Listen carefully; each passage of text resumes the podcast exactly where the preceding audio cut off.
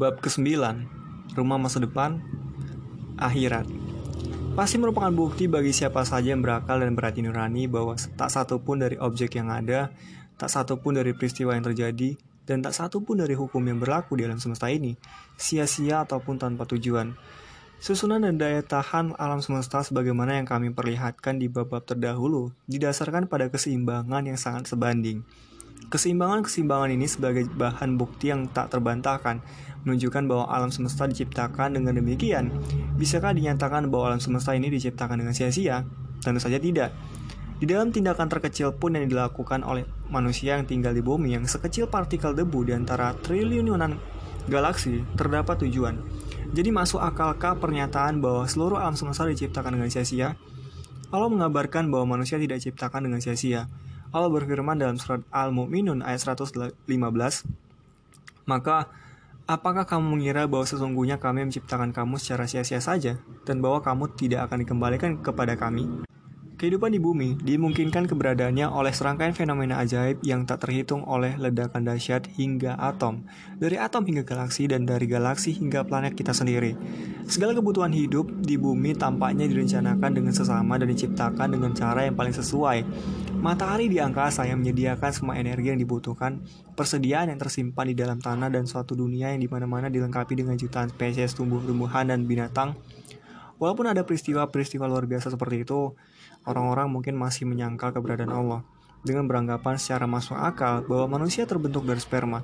Orang-orang ini tidak percaya bahwa mereka akan dibangkitkan kembali sesudah mati, sebagaimana dikabarkan dalam Al-Quran dan berkomentar tidak relevan. Dalam Al-Quran, Allah telah menunjukkan penalaran orang-orang kafir yang berbelit-belit dan memberi mereka jawaban. Allah berfirman dalam surat Yasin ayat 78 sampai 79 dan dia membuat perumpamaan bagi kami dan dia merupakan asal kejadiannya sendiri. Dia berkata, siapakah yang dapat menghidupkan tulang belulang yang sudah hancur luluh? Katakanlah, ia akan dihidupkan oleh yang menciptakan pertama kali dan dia maha mengetahui tentang segala makhluk.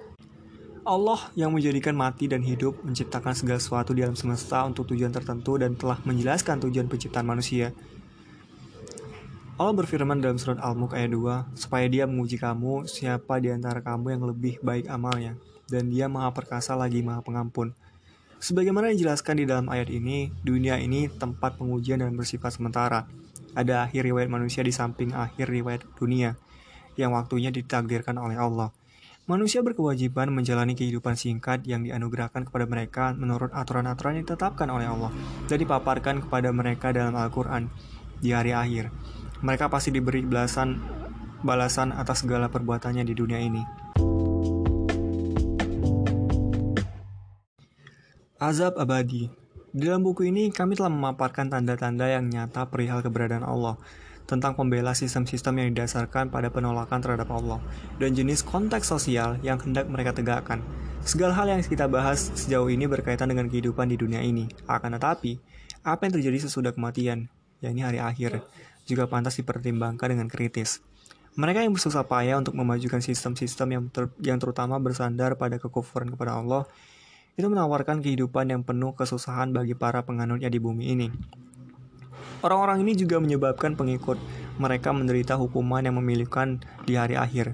Di sana, mereka sama sekali tidak menunjukkan perhatian yang teliti dan yang dahulunya mereka perlihatkan kepada orang-orang bodoh yang mengikuti mereka di dunia. Sebaliknya, di sana mereka hanya memikirkan keselamatan diri sendiri. Seperti dinyatakan dalam ayat berikut ini, Allah berfirman dalam surat Yunus ayat 54, dan sekiranya setiap orang yang berbuat zalim, musyrik itu memiliki segala apa yang ada di bumi ini, Tentu ia menembus dirinya dengan itu.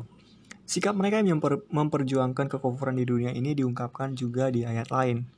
Allah berfirman dalam surat Al-A'raf ayat 38-39, setiap suatu umat masuk ke dalam neraka, dia mengutuk kawannya yang menyesatkannya. Sehingga ketika mereka masuk semuanya berkatalah, orang-orang yang masuk kemudian di antara mereka kepada orang-orang yang masuk terlebih dahulu. Ya Tuhan kami, mereka lah yang telah menyesatkan kami. Karena itu datangkanlah kepada mereka azab yang berlipat ganda dari api neraka. Allah berfirman, masing-masing mendapat siksaan yang berlipat ganda, tetapi kamu tidak mengetahui. Dan berkata orang-orang yang masuk terlebih dulu di antara mereka kepada orang-orang yang masuk di belakangan. Kamu tidak mempunyai kelebihan sedikit pun atas kami. Maka rasakanlah azab atas segala yang telah kamu perbuat. Jadi sebenarnya tidak terdapat banyak perbedaan antara para pendahulu pelopor kekufuran dan orang-orang yang menyusul atau pengikut di belakang mereka. Sebagai hasilnya, kedua kelompok ini menderita kerugian yang banyak dan layak mendapat azab abadi atas dosa-dosa yang mereka kerjakan di dunia. Dalam Al-Quran, Allah telah merinci suasana dan keadaan yang akan mereka alami dan azab yang akan mereka derita di hari kiamat, hari hisab, dan di dalam neraka. Hari kiamat Kalau Allah menyebut hari kiamat di dalam Al-Quran, Surat Al-Qamar ayat 6 Allah berfirman, dia menyebutnya sebagai hari ketika si penyuruh malaikat menyuruh kepada sesuatu yang tidak menyenangkan, asing. Kengerian pada hari itu adalah sesuatu yang tidak diketahui oleh umat manusia, karena mereka belum pernah menghadapi sesuatu yang menyerupainya. Hanya Allah yang mengetahui tibanya waktu itu. Pengetahuan manusia mengenai hari itu terbatas pada hal-hal yang berkaitan dalam hal Quran. Hari kiamat akan datang secara tiba-tiba tatkala seorang pun mengharapkannya. Hari tersebut bisa mencekam orang-orang manakala mereka tengah bekerja di kantor, tidur di rumah, berbicara di telepon, membaca buku, tertawa, menangis, ataupun mengantar anak-anak ke sekolah. Lebih lanjut, cekaman ini akan menakutkan melebihi segala kengerian yang pernah ada di dunia. Hari kiamat berawal dari peniupan sangkakala. Surat Al-Mudasir ayat 8 sampai 10. Tatkala suara ini diperdengarkan di seluruh penjuru dunia, mereka yang tidak memanfaatkan waktu yang dikaruniakan kepada mereka oleh Allah untuk memperoleh ridhonya akan dicekam oleh ketakutan yang dahsyat. Dalam Al-Quran, Allah memaparkan peristiwa menakutkan yang akan terjadi pada hari itu. Allah berfirman dalam surat Al-Qamar ayat 46, Sebenarnya hari kiamat itulah hari yang janjikan kepada mereka, dan kiamat itu lebih dahsyat dan lebih pahit.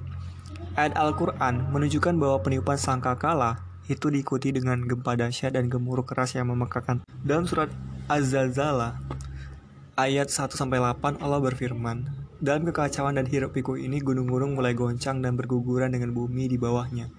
Gunung-gunung hancur luluh dan menjadi debu-debu yang berhamburan." Surat Al-Waqiah ayat 5 6. Pada saat itu orang-orang menjadi mengerti betapa remehnya segala hal yang sampai sekarang mereka puja. Semua nilai kebendaan yang mereka buru selama kehidupan mereka tiba-tiba lenyap. Allah berfirman dalam surat An-Nazi'at ayat 34 sampai 36, maka apabila malapetaka yang sangat besar, hari kiamat telah datang, pada hari ketika manusia teringat akan apa yang telah diusahakannya dan diperlihatkan mereka dengan jelas kepada setiap orang yang melihat. Pada hari itu, gunung yang terbuat dari batu, tanah, dan karang pun luruh laksana bulu yang yang berhamburkan dalam surat Al-Qari'ah ayat 5. Manusia menjadi sadar bahwa kekuatan ini bukanlah kekuatan alam, karena pada hari itu alam pun diratakan. Semua kejadian pada hari itu sangat menakutkan dan mengerikan. Manusia, binatang, dan alam semuanya dicekam oleh kengerian ini. Manusia melihat lautan meluap dalam surat Al-Infitar ayat 3 dan membara dalam surat At-Takwir ayat 6. Langit mulai goyang sebagaimana bumi dan mulai koyak dengan satu cara yang sampai sekarang belum tersaksikan. Biru cerah warna langit yang biasanya terlihat oleh manusia berubah dan menyerupai lelehan perak. Dan surat Al-Ma'arij ayat 8, pada hari itu segala benda di langit biasanya memberikan penerangan tiba-tiba padam. Matahari digulung dalam surat At-Takwir ayat 1. Bulan dibelah dalam surat Al-Qamar ayat 1 dan matahari dan bulan disatukan dalam surat Al-Qiyamah ayat 9. Perempuan-perempuan hamil mengalami keguguran karena ketakutan yang mencekam pada hari itu. Ketakutan semacam ini pula yang menyebabkan anak-anak menjadi beruban. Dalam surat Al-Muzammil ayat 17, anak-anak menjauh dari ibu mereka, istri-istri dan suami-suami mereka, dan keluarga-keluarga saling menjauh. Allah memberitahukannya dalam Al-Quran. Dalam surat Abasa ayat 33-37 Allah berfirman, Dan apabila datang suara yang memekakan telinga, tiupan sangkakala yang kedua, pada hari ketika manusia lari dari saudaranya, dari ibu dan bapaknya, dan dari istri dan anak-anaknya. Setiap orang dari mereka pada hari itu mempunyai urusan yang cukup menyibukkannya. Hari Hisab Setelah semua kejadian itu berlangsung pada hari kiamat seperti terpapar di atas, sangkakala diperdengarkan untuk yang kedua kalinya. Suara ini menandai awal dari bangkitnya kembali semua manusia. Hari itu penuh dengan manusia-manusia yang bangun dari kuburnya masing-masing, yang barangkali telah mengubur mereka ratusan atau ribuan tahun yang lalu. Kebangkitan kembali manusia pada hari itu dan keadaan bising yang akan mereka alami diungkapkan oleh Al-Quran. Allah berfirman dalam surat Yasin ayat 51 sampai 54 dan tiup ditiupkanlah sangkakala maka tiba-tiba mereka keluar dengan segera dari kuburnya menuju kepada Tuhan mereka. Mereka berkata, Wahai celakalah kami, siapakah yang membangunkan kami dari tempat tidur kami, kubur? Inilah yang dijanjikan oleh Tuhan yang maha pemurah dan benarkah para rasulnya? Tidak adalah teriakan itu selain sekali teriakan saja. Maka tiba-tiba mereka dikumpulkan kepada kami. Maka pada hari itu, seseorang tidak akan dirugikan sedikit pun dan kamu tidak dibalasi kecuali dengan apa yang telah kamu kerjakan. Pada hari itu, semua hal yang manusia menolak memikirkannya, yang manusia tidak mau mengerti, dan yang manusia lari darinya, terbentang lebar-lebar.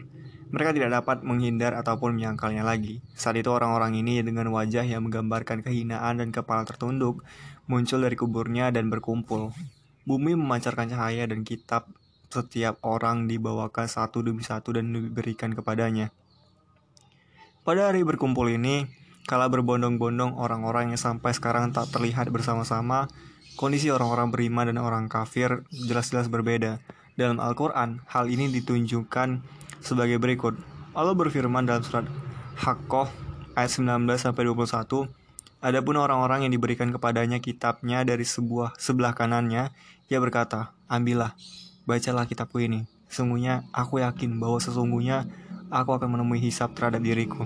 Allah berfirman dalam surat Al-Haqqah ayat 25 sampai 29, Adapun orang yang diberikan kepadanya kitabnya dari sebelah kirinya, ia berkata, Wahai, alangkah baiknya kiranya tidak diberikan kepada aku kitabku ini, dan aku tidak mengetahui apa hisab terhadap diriku. Wahai, Kiranya kematian itulah yang menyelesaikan segala sesuatu. Hartaku sekali-kali tidak bermanfaat bagiku. Telah hilang kekuasaanku dariku. Pada hari itu, tak seorang pun yang diperlakukan zolim. Semua orang diganjar setara dengan perbuatannya di dunia. Bagi orang-orang yang tidak beriman, hari itu sangat mengerikan. Hari itu kehidupan yang abadi di neraka dipastikan bagi mereka.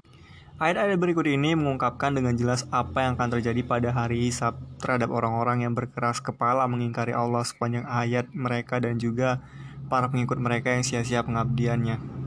Allah berfirman dalam surat Az-Zumar ayat 68 sampai 72 dan ditiuplah sangkakala, maka matilah segala yang ada di langit dan yang ada di bumi kecuali siapa yang dikehendaki oleh Allah. Kemudian ditiup sangkakala itu sekali lagi, maka tiba-tiba mereka berdiri menunggu putusannya masing-masing dan terang benderanglah bumi pada masyar dengan cahaya keadilan Tuhannya. Dan diberikanlah kitab perhitungan perbuatan masing-masing. Dan didatangkanlah para nabi dan saksi-saksi. Dan diberi keputus keputusan di antara mereka dengan adil sedang mereka tidak akan dirugikan. Dan disempurnakan bagi tiap-tiap jiwa balasan apa yang sudah dikerjakannya. Dan dia lebih mengetahui apa yang mereka kerjakan. Orang-orang kafir dibawa ke neraka jahanam berbondong-bondong. Sehingga apabila mereka sampai ke neraka itu dibukalah pintu-pintunya dan berkatalah kepada mereka penjaga-penjaganya, Apakah belum pernah datang kepadamu para rasul di antaramu yang membacakan kepadamu ayat-ayat Tuhanmu dan memperingatkanmu tentang pertemuan dengan hari ini? Mereka menjawab, benar, telah datang. Tetapi telah pasti berlaku ketetapan azab terhadap orang-orang yang kafir. Dikatakan kepada mereka, masukilah pintu neraka jahanam itu, sedang kamu kekal di dalamnya maka neraka jahanam itulah seburuk-buruknya tempat bagi orang-orang yang menyombongkan diri. Neraka Dosa terbesar yang mungkin dilakukan adalah durhaka kepada Allah, pencipta dan pemberi hidup. Dengan diciptakan sebagai hamba Allah, bila manusia bertentangan dengan tujuan penciptaannya, ia secara alamiah pantas dihukum sesuai dengan dosanya. Nerakalah tempat ditimpakannya hukuman ini. Kebanyakan manusia menjalani kehidupannya dengan terlena tanpa memikirkan hal ini sama sekali. Salah satu alasan terpenting keterlenaan ini adalah ketidakmampuan mereka untuk membuat pemahaman yang benar mengenai Allah. Terdapat banyak orang yang menghargai Allah karena sifat belas kasih, pemurah, dan pemaaf. Mereka tidak merasakan takut yang mendalam hingga ke lubuk hati sebagaimana yang seharusnya. Ia menyebabkan orang-orang ini tidak peka terhadap perintah dan anjuran Allah. Mengenai bahaya ini, Allah telah mengingatkan manusia khususnya dalam Al-Quran. Allah berfirman dalam surat Al-Luqman ayat 33, Hai manusia, bertakwalah kepada Tuhanmu, dan takutlah kamu pada suatu hari yang pada hari itu seorang bapak tidak dapat menolong anaknya, dan seorang anak tidak dapat pula menolong bapaknya sedikit pun.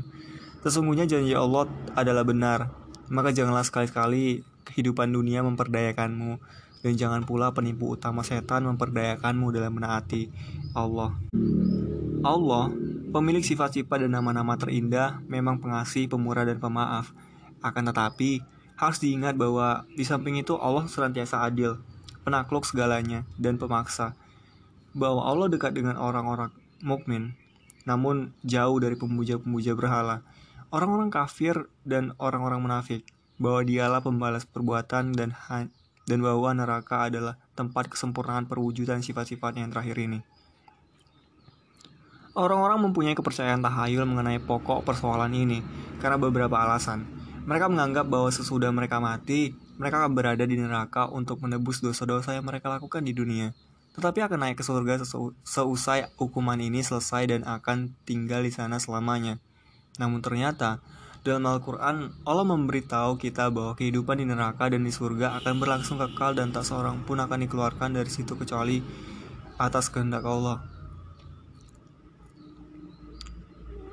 Dalam surat Al-Baqarah ayat 80-81, dan mereka berkata, kami sekali-sekali tidak akan disentuh oleh api neraka kecuali selama beberapa hari saja. Katakanlah, sudahkah kamu menerima janji dari Allah sehingga dia tidak akan mengingkari janjinya? Ataukah kamu hanya mengatakan terhadap Allah apa yang tidak kamu ketahui? Bukan demikian. Yang benar barang siapa berbuat dosa dan ia sudah diliputi oleh dosanya, mereka itulah penghuni neraka. Mereka kekal di dalamnya. Di sana, mereka akan merasakan siksaan-siksaan seperti api, panas, gelap, asap, sempit, buta, terdesak, lapar, haus, air nanah, air mendidih, dan racun pohon zakum. Di samping azab lahiriah, mereka juga akan menderita siksaan batiniah yang keras yang menimpa hatinya dalam surat Al-Humazah ayat 5-9. Siksaan mengerikan di neraka yang akan dijalani oleh orang-orang yang mengingkari keberadaan Allah dipaparkan secara rinci dalam Al-Quran. Ayat-ayat Al-Quran mengungkap betapa penting pokok persoalan ini bagi manusia. Siksaan di dalam neraka sedemikian hebatnya sehingga tidak bisa dibandingkan dengan segala derita di dunia ini. Dalam Al-Quran, Allah memaparkan babak akhir mengerikan yang akan dialami oleh orang-orang kafir. Allah berfirman dalam surat Al-Humazah ayat 4-9, Sekali-sekali tidak, Sesungguhnya dia benar-benar akan dicampakkan ke dalam hutomah. Dan ataukah kamu apa itu hutomah? Itulah api yang disediakan Allah yang dinyalakan, yang naik sampai ke hati. Sesungguhnya api itu ditutup rapat atas mereka, sedang mereka itu diikat pada tiang-tiang yang panjang. Allah berfirman dalam surat Al-Gosiyah ayat 2-7, banyak muka pada hari itu tunduk terhina, bekerja keras lagi kepayahan, memasuki api yang sangat panas, neraka, diberi minum dengan air dari sumber yang sangat panas. Mereka tidak diperoleh makanan selain dari pohon yang berduri, dori, yang tidak menggemukkan dan tidak pula menghilangkan rasa lapar. Allah berfirman dalam surat Al-Insan ayat 4, Sesungguhnya kami menyediakan bagi orang-orang kafir rantai, belenggu, dan neraka yang menyala-nyala. Dan Allah berfirman dalam surat Ar-Rahman ayat 43-44, Inilah neraka jahanam yang didustakan oleh orang-orang berdosa. Mereka berkeliling di antaranya dan di antara air yang mendidih yang memuncak panasnya. Allah berfirman dalam surat Fatir ayat 36 sampai 37, dan orang-orang kafir bagi mereka neraka jahanam. Mereka tidak dibinasakan sehingga mereka mati dan tidak pula diringankan bagi mereka azabnya. Demikianlah kami membalas setiap orang yang sangat kafir dan mereka berteriak di dalam neraka itu. Ya Tuhan kami, keluarkanlah kami, niscaya kami akan mengerjakan amal yang soleh. Tidak seperti yang sudah kami lakukan. Dan apakah kami tidak memanjangkan umurmu dalam masa yang cukup untuk berpikir? Dan apakah tidak datang kepadamu orang yang memberi peringatan? Maka rasakanlah azab kami, dan tidak ada bagi orang-orang yang zalim seorang penolong pun. Allah berfirman dalam surat Al-Furqan ayat 34, Orang-orang yang dikumpulkan ke neraka dengan diseret atas muka-muka mereka, mereka itulah orang-orang yang paling buruk tempatnya dan paling sesat jalannya. Allah berfirman dalam surat Al-Furqan ayat 12 sampai 14, apabila neraka itu melihat mereka dari tempat yang jauh, mereka mendengar kegeramannya dan suara nyalanya. Dan apabila mereka dilemparkan ke dalam tempat yang sempit di neraka itu dengan dibelenggu, di sana mereka memohon kebinasaan.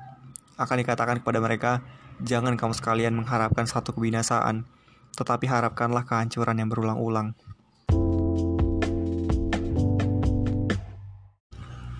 rumah yang dijanjikan bagi orang yang beriman, surga.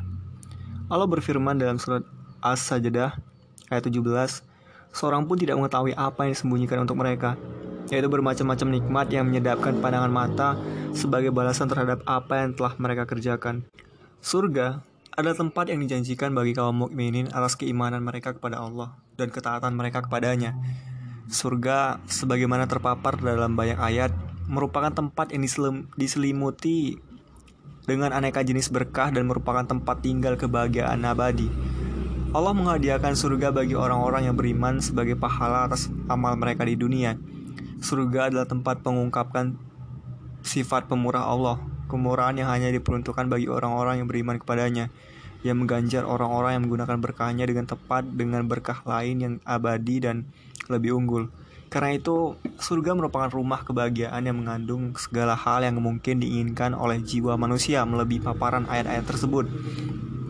Dalam benak sebagian manusia, kata surga membangkitkan pikiran yang agak terbatas karena mereka menduga bahwa surga adalah tempat keindahan alamiah belaka, seperti taman ria.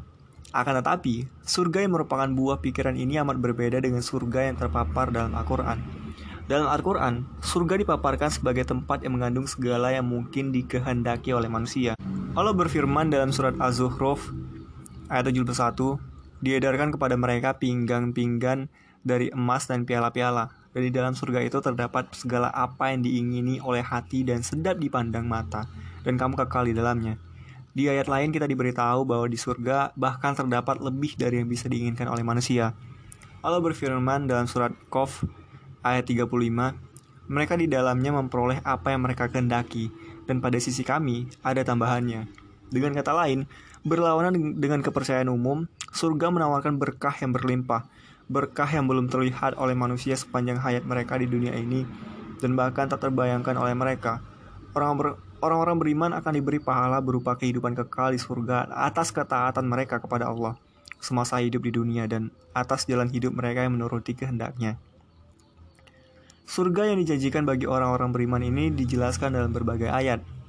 Allah berfirman dalam surat Al-Baqarah ayat 25, dan sampaikanlah berita gembira kepada mereka yang beriman dan berbuat baik bahwa bagi mereka disediakan surga-surga yang mengalir sungai-sungai di dalamnya. Setiap mereka diberi rezeki berupa buah-buahan dalam surga-surga itu. Mereka berkata, rezeki inilah yang dahulu pernah diberikan kepada kami. Mereka diberi buah-buahan yang berupa dan untuk mereka di dalamnya ada pasangan-pasangan yang suci, bersih, dan mereka kekal di dalamnya. Allah berfirman dalam surat Al-Hijr ayat 45 sampai 48, Sesungguhnya orang-orang yang bertakwa itu berada di dalam surga, taman-taman dan di dekat mata air mata air yang mengalir. Dikatakan kepada mereka, masuklah ke dalamnya dengan sejahtera lagi aman, dan kami lenyapkan segala rasa dendam yang berada dalam hati mereka sedang mereka merasa bersaudara duduk saling berhadapan di atas hingga sana kemuliaan. Mereka tidak merasa letih di dalamnya dan mereka sekali-sekali tidak akan dikeluarkan dari sana.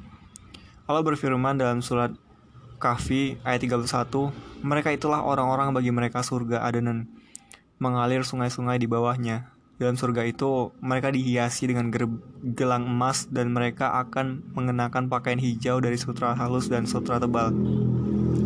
Sedangkan mereka duduk sambil bersandar di atas dipan-dipan yang indah. Itulah pahala yang sebaik-baiknya dan tempat istirahat yang indah. Allah berfirman dalam surat Yasin ayat 55 sampai 58, Sesungguhnya penghuni surga pada hari itu bersenang-senang dalam kesibukan mereka.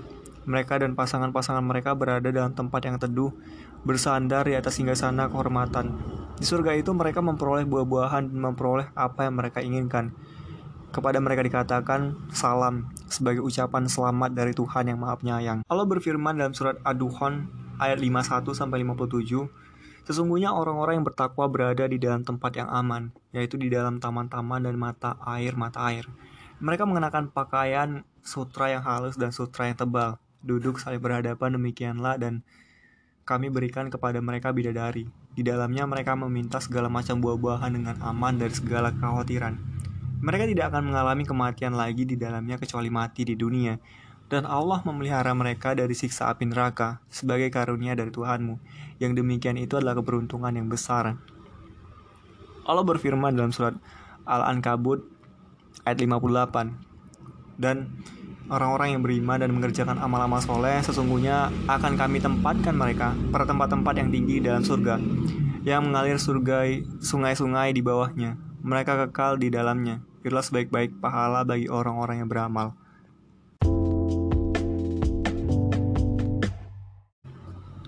Peringatan bagi mereka yang akan diselamatkan. Setiap orang tentu saja bebas untuk hidup sesuai dengan keinginannya di dunia ini dan untuk memilih jalan yang ia kehendaki. Tak seorang pun berhak untuk memaksa orang lain. Akan tetapi sebagaimana orang-orang yang meyakini keberadaan Allah dan keadilannya yang abadi, tugas suci kita adalah mengingatkan orang-orang yang menolak Allah dan yang tidak menginsafi keadaannya sekarang. Allah mengabari kita keadaan orang-orang ini yang sungguh perlu diperhatikan. Allah berfirman dalam surat At-Taubah ayat 109, maka apakah orang-orang yang mendirikan bangunannya di atas dasar takwa kepada Allah dan keridoannya itu yang baik? Ataukah orang-orang yang mendirikan bangunannya di tepi jurang yang runtuh, lalu bangunannya itu jatuh bersama-sama dengannya ke dalam neraka jahanam? Dan Allah tidak memberikan petunjuk kepada mereka yang zalim. Orang-orang yang dengan sengaja berpaling dari firman-firman Allah, atau yang dengan tak sabar tak sadar menolak pencipta mereka, tidak akan diselamatkan sama sekali di hari akhir. Jika mereka tidak bertobat dan tidak diberi hidayah oleh Allah yang menciptakan mereka, mereka akan dikenai hukuman seberat-beratnya. Azab abadi yang menunggu mereka dinyatakan dalam Al-Quran. Allah berfirman dalam surat Al-Balad ayat 19 20 dan orang-orang yang ingkar terhadap ayat-ayat kami, mereka itulah golongan kiri. Mereka berada di dalam neraka yang ditutup rapat Cara menyelamatkan diri dari azab abadi dan untuk mendapatkan surga yang kekal adalah jelas, yaitu pertama berimanlah kepada Allah dengan tulus sebelum terlambat. Yang kedua, jalanilah kehidupan untuk mencari keridhaan Allah.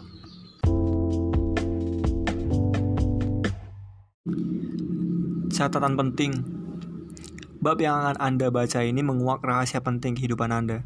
Sebaiknya anda membacanya dengan hati-hati dan menyeluruh karena ini berkenaan dengan pokok bahasan yang sangat berpengaruh terhadap perubahan mendasar pandangan Anda tentang alam luar. Pokok bahasan bab ini bukan hanya merupakan sudut pandang, suatu pendekatan yang berbeda atau pemikiran filosofis atau tradisional, melainkan juga suatu fakta yang harus diakui oleh setiap orang yang beriman ataupun tidak beriman dan yang juga dibuktikan oleh ilmu pengetahuan saat ini.